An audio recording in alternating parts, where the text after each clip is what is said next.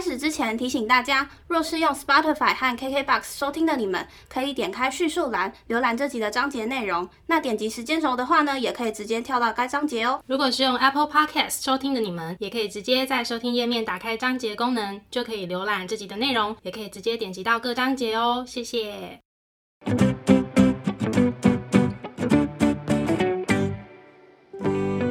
欢迎收听 A M P M 交换日记，我们来聊天。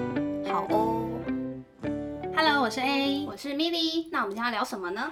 我们今天来聊聊踏入新职场的另外四个挑战。没错，我们总共有八个哦，跟大家说一声。然后在上集的时候，其实我们已经有先跟大家聊过，就是前四个会遇到的挑战。没错，不晓得大家有没有收听那一集呢？如果还没听的话，可以先回去听看。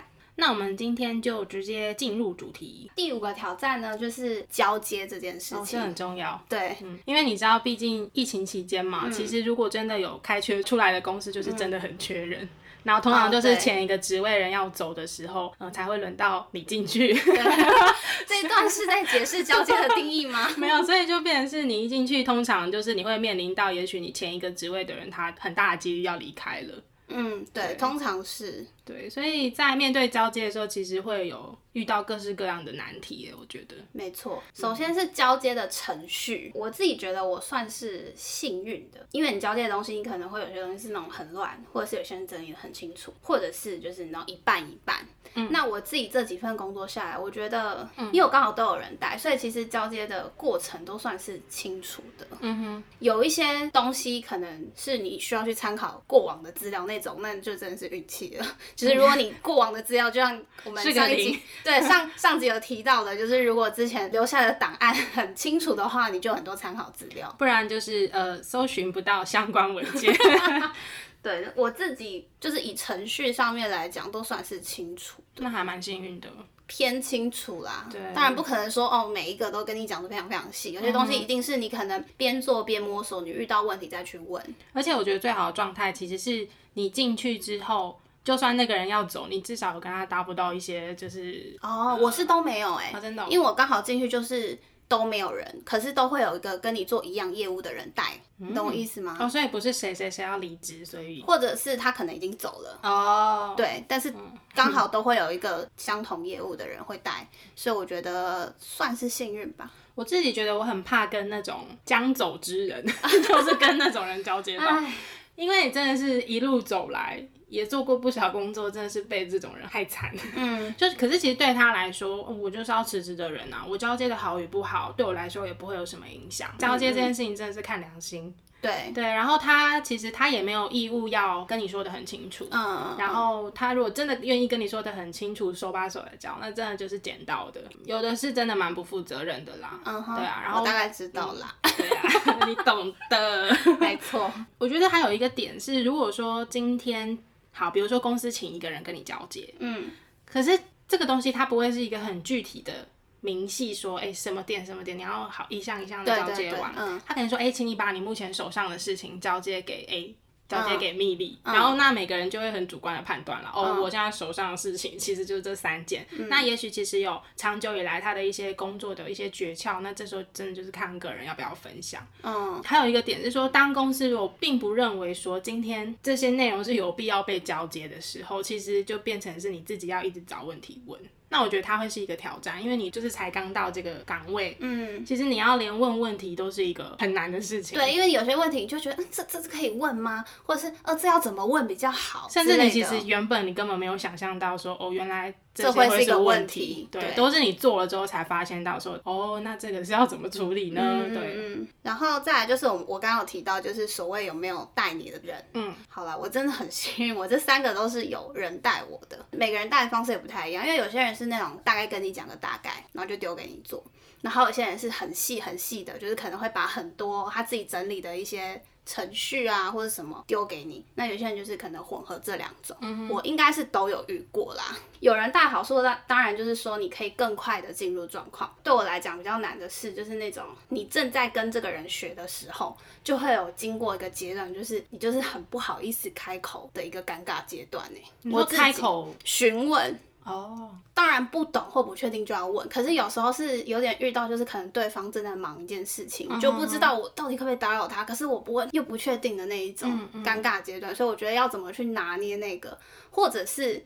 呃，像我之前跟你聊天有提到，就是有些东西我可能会选择我自己先去查答案，查不到我再问他。嗯对因为其实每个人想法不一样，就是我说带人的那个人，因为有些人会觉得说这个东西你怎么还要问我，为什么不自己去查？对，可是有些人想法是说，哦，你直接问我比较快。对你不要花费时间去对找资料。对，嗯所以其实真的就是很看待你的那个人。嗯，但我觉得无论如何有人带，还是算是很幸运的啦。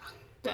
对，只是我自己会经过一个那个小小阶段。我自己的想法是，就是我很常会把三个月定成一个给自己的一个密集训练期，前提是很幸运的，我有人可以问的话，嗯我会在这三个月，其实应该没有那么长啦，可能会缩减到一个半月到两个月，反正我会在这两个月里面就是疯狂的问，然后疯狂的询问他，请教他，就是会去掌握一些技巧啦，可能就是哎、诶跟他约个午餐一起吃个饭呐、然后就是、就是可以从一些聊天当中，嗯、了解一些可能在工作上的会怎么样会比较顺，还有一些流程，然后我就是让自己在这两个月内就是一直询问，一直询问，因为我觉得其实大家对于新人会有一个宽容期。就是在这前两个月，你一直问，其实大部分来说会被视为是理所当然的。嗯但是如果过了一个时限之后，呃，有一些错还是出在一些很基本的问题的时候，嗯就是会被放大吧。就大家觉得说，你都已经来这么久了，怎么这么基本的东西还不会？嗯，对，但是你刚刚讲到翻资料这件事情，我觉得有一个技巧是，当你要去询问人家的时候，你可以技巧性的带一下说，哦，因为我有先查询什么什么什么，那目前哦我会好像这样，我对。会这样。对对对，然后你就是有点暗示那个人说，哦，其实我今天都已经找遍资料，我不是伸手牌，我就是有先自己做好一些努力，但是我真的找不到资料，我也不想浪费时间，所以我来请教你，嗯，或者是说我不太确定我是不是看错了还对对对是什么的。对对对，然后其实对方就会觉得说，哦，这个新人有在认真，对，但你刚刚不是有提到说会给新人宽容度嘛？我跟你讲，就是有些人也是不会，但是我遇到不是带我的人，就是可能需要合作的，他就是会一直来催，我就很烦。我只是想要顺便抱怨一下而已。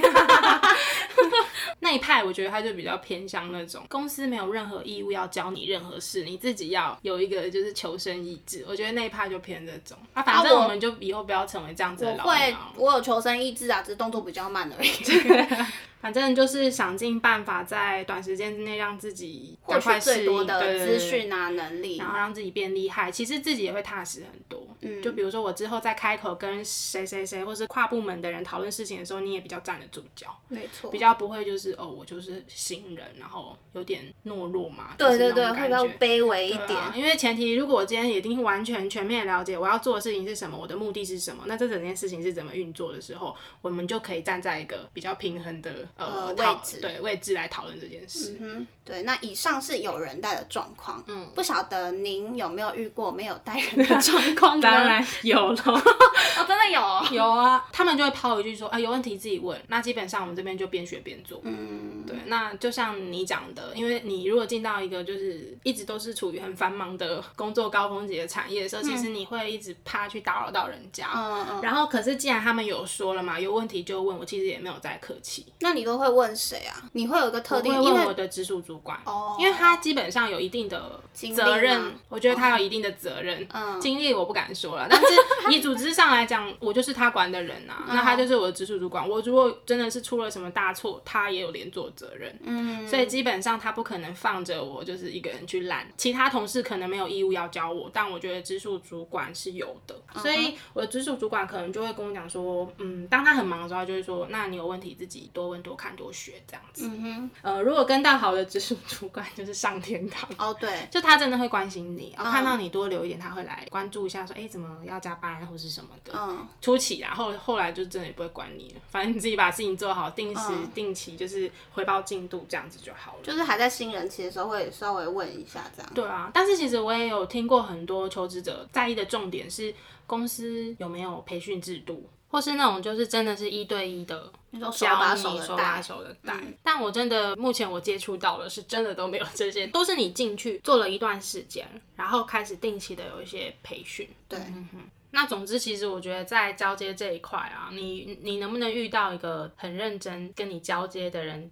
就看自己的运气。真的，就是你在任何产业、任何地方都有可能遇到好或不好的。如果你真的遇到那种很不负责任的带退老兵的那种，其实你也不要太生气啦，因为这种人其实才是正常，啊，真的哦，人之常情啊。我把你带的多好，也不会是他的功劳，也不会是他的功劳，然后反正要离职了。就是看他自己的怎么想咯。但对我来说啦，我一定会把人带好，因为我觉得其实找工作是这样，就是即使你没有办法在一个工作、一个公司永久的待下去，但其实你在换工作一个一个跳的时候，你是带着你个人品牌走的。嗯，你如果其实在这个公司落下一个就是不太负责任的这个名声的话，其实我觉得世界很小啦，你换到哪边都很有可能带着这样子人家给你的标签。对，或者是像其实求职有时候会需要有推荐人嘛，嗯嗯嗯，所以我觉得就是看你想邀约的推荐人他会不会看这一块咯，因为有些人搞不好会看你交接的态度啊，然后什么之类的。对，而且我有听过那种就是面试官会打去你前公司问这个员工表现怎么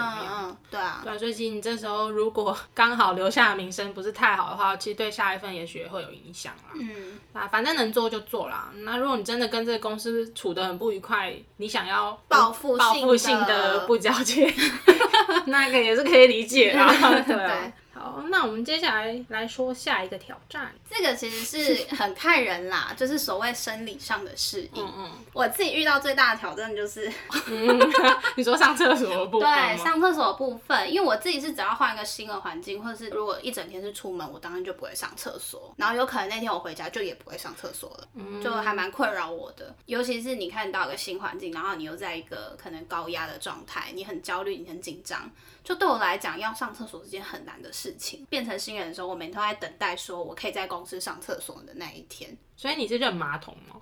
我不知道哎、但我听众有想要听我们聊这一但我意思是说，我我觉得应该有人也是这个样子，因为我有跟其他朋友聊过，有一些人也是，就是只要出门他就没有办法上厕所。我好像是去旅游的时候会，嗯，可是我是因为认马桶。那你这样听起来像是压力啊？可是那我出去玩我也没压力，为什么？对你出去玩也没有办法，就是我说我只要有出门一整天，嗯像今天我我今天就不会上厕所。好妙哦。嗯，这对我来讲是一个挑战。那那这其实好像跟工作也就是不就是没有一定很相关，对不对？可是因为工作是等于你一般来讲就是一到五，所以它是你生活很大的一部分。那我问你哦，你前前几份工作的经验，就是当你已经差不多变老鸟的时候，你有排除这个问题吗？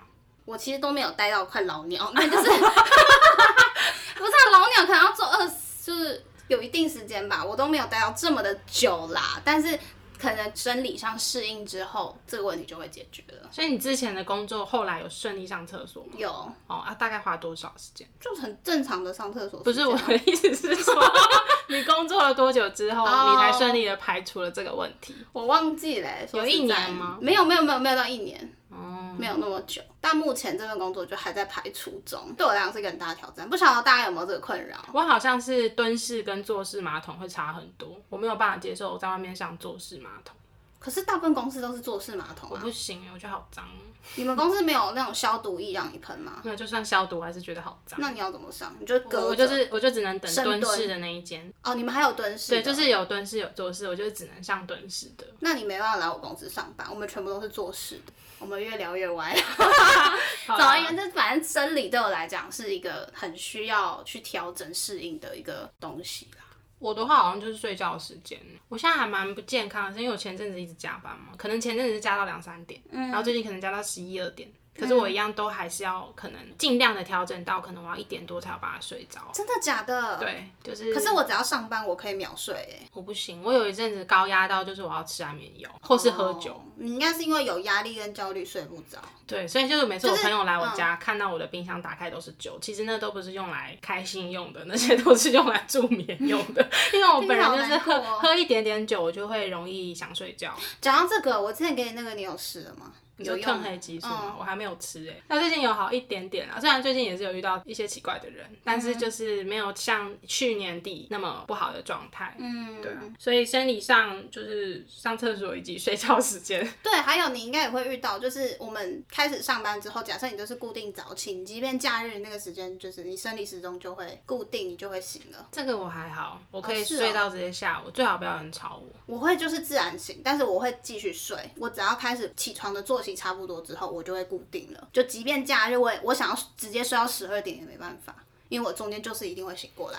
因为我每次礼拜五晚上都会报复性熬夜，你不要再熬夜了啦！你平常还熬不够，还要熬夜，各位听众，这种人是不是欠打？没有，你有时候总是会约嘛，因为好不容易到礼拜五，你可能就真的是跟朋友或是什么之类的。你要不要想一下自己的年纪还是不是？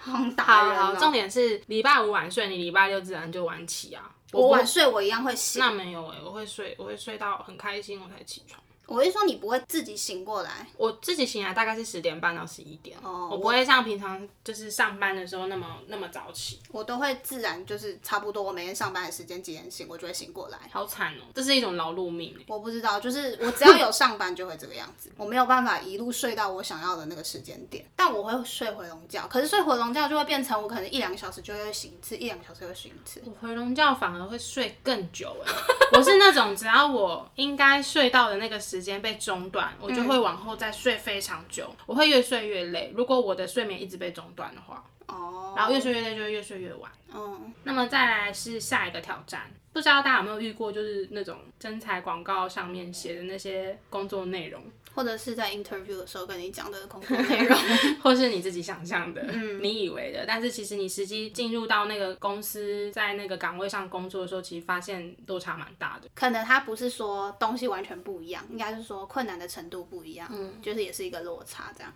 那你有遇过这方面的挑战吗？我自己是因为产业的领域吧，就是差太多。嗯，遇到一些比较在那个产业比较难的东西的时候，我就会想说，我是不是进错部门了？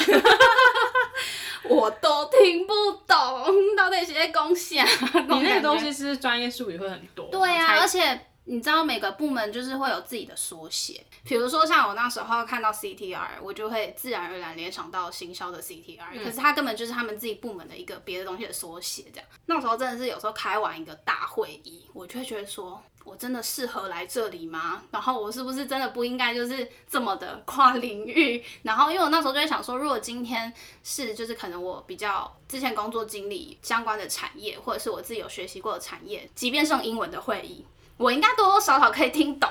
你知道吗？可是就是因为它完全是一个跟我完全无相关的产业。我上次开完一个国外会议，我真的是超级无敌挫折。嗯也是都用全英文开会吗？全英文开会，而且你知道大家口音都不一样。嗯，对啊，这对我来讲是也不能说有落差，应该是说我我对我自己可以去吸收新产业的那个能力有点太高估了吗？还是什么？我不知道，但就会有点挫折。对，总而言之，这是我自己觉得那个落差。对，然后这一定也会是你刚进去的时候遇到的一些算是挑战吧。嗯嗯，自己怀疑自己这样子。但是这个落差是，就是可能随着时间是可以越来越小的啦，对不对？希望啦，应该是 OK 啦，对你有信心，加油！干嘛温馨喊话、对啊，像我的话，每次在找工作，我就最没安全感的就是最后一项总是有一个主管交办事项，因为就是包罗万象。就是包山包海，反正就是主管交办事项这件事情，就是反正你的主管叫你做什么，你就要做什么。那其实它是一个没有边界的东西。然后我觉得这个东西常被公司拿来当一个免死金牌吧。反正嗯。有落差是你的事哦。今天我们已经有讲了主管交办事项。好，那就举个例来说好了。假设你今天应征的是行销好了，那你对行销这个工作的想象，可能公司对行销的定义又不一样。你自己的想象跟工作对对行销这，那行销其实真的就是包山包海的。对然后你对你自己的想象可能是说，哦，我就是去策划行销的企划，然后可能甚至是执行等等的。但是公司可能会希望你，呃，所有接触到这个企划的东西，你都必须要 hold 得好好的。例如像客户的抱怨、厂商的抱怨、现场的问题、现场的设备等等，你都要顾到。所以其实这就会有一个想象中的落差。对，我觉得这时候就可以去思考一下，就是这样子的落差，或是你多学了一些，或是多做了一些你原本预期以外的东西，嗯这个对你的职涯是不是有加分的？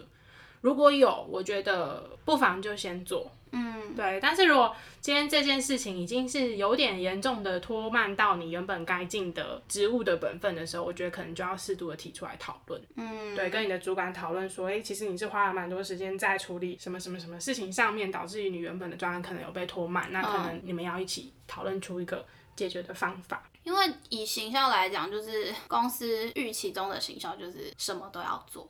嗯，我目前遇到的状况也是这样，对啊，所以我才会离开。对。这种就是你没有办法接受那个落差嘛。对啊，对啊，我觉得啦，就是其实还有一个点是说，假设你真的没有办法接受那个落差，你可能要做出一些选择，不管是离开或者是提出来讨论什么，这时候真的要很小心的说话，因为其我觉得大家都会抱怨。抱怨是人之常情，但是就是你怎么样去用比较有技巧的把你的不满，嗯，变成是提出来讨论的建议的建议，就是不要让它听起来像抱怨，但是你又可以达到你的目的，那真的是最好的。而且如果你还要待着，其实真的不要乱讲话。对，可能就变成是你的出发点要以整个公司为考量吧，就是提出这些目的是为了公司。对，就是可能我们都知道是就是是屁话，但 要怎么样让你的主管听起来舒服，忠言逆耳，其实没几个人能够听真实的话啦。就是你还是要怎样把话说的漂亮，然后不要让他听起来像你个人的抱怨，而是你提出一个说，哎，如果今天我们把这件事情解决或是调整了，或许整件事情会更顺利。就是你可能是会试出你其实是在为公司为他想。为主观想的一个前提去谈这件事，嗯，对啊，我觉得这还蛮难的，蛮难的。我也在练习啊，因为我通常都先喷再说。我好像这样回想，我好像也是比较以自己的角度去讲。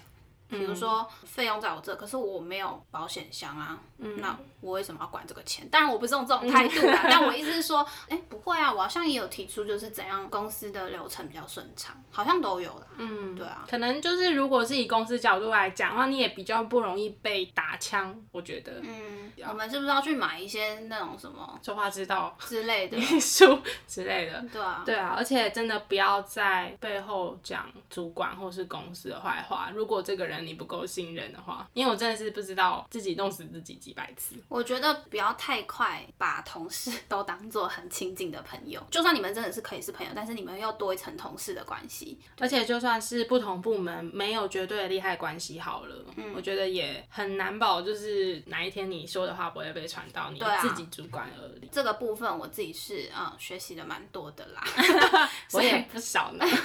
但我觉得这个又是一个课题了啦，因为其实当你都讲话很圆融，或是没有一点自己的想法的时候，其实某方面来说有点给人家距离感。比如说我上一份工作，我也有试图的，就是要秉持着这个很中立，然后不要随便乱表达自己想法或是不满的这个策略去做。但那时候就有被一些后来才熟的同事讲说，我其实一开始觉得你超难亲近的，很难变熟啊。应该说，这就是如果你选择中立的代价，那就看你自己要不要这样喽。对啊，可是我还是觉得可以多保护自己一点啊，因为我觉得如果你跟同事之间永远都只有抱怨公司的话，其实你们如果不在同个工作环境的话，你们也不会是朋友的。而且我觉得有一个小陷阱，就是如果他今天先跟你抱怨，你也不要太快跟他抱怨回去。对啊，对啊，对啊，因为你可能会帮他保守秘密，但是他未必会。对啊，对啊。好生气哦！想起那些背叛我的人。因为因为我现在目前真的都是跟同事聊非工作的事情。嗯。你永远无法保证，即便你们工作，就像你讲不同部门也好，或是你们业务是没有交集。对。但是你永远无法保证他会怎么去对待你讲过的那些话。而且你无法保证他会不会来听你的 podcast。对啊。听了就算了啦，反正就在讲你啦。笑死。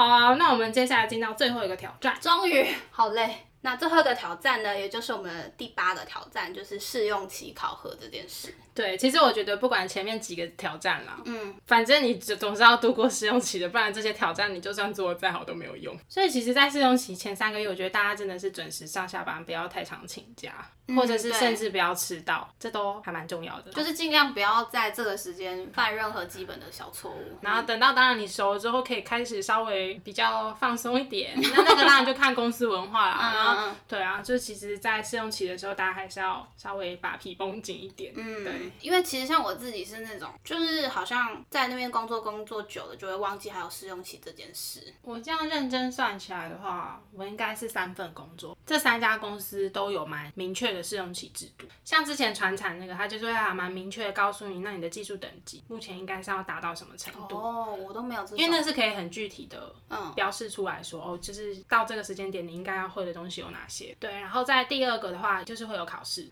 其实目前为止，就是这几份工作三个月后都会通过一个什么面谈或者是考试，就是可以调薪。但我现在这个公司的试用期考核是非常严格的，就是你知道，在我试用期前有两三个同事，他们刚好要面临试用期的考核，然后面谈完他们就就离开了，就因为他们试用期没有过。就是在这里是真的会认真的执行试用期这件事。哦，哎，这样你一讲，我好像也想到我的前一份工作，那时候我的经理在跟我面谈的时候。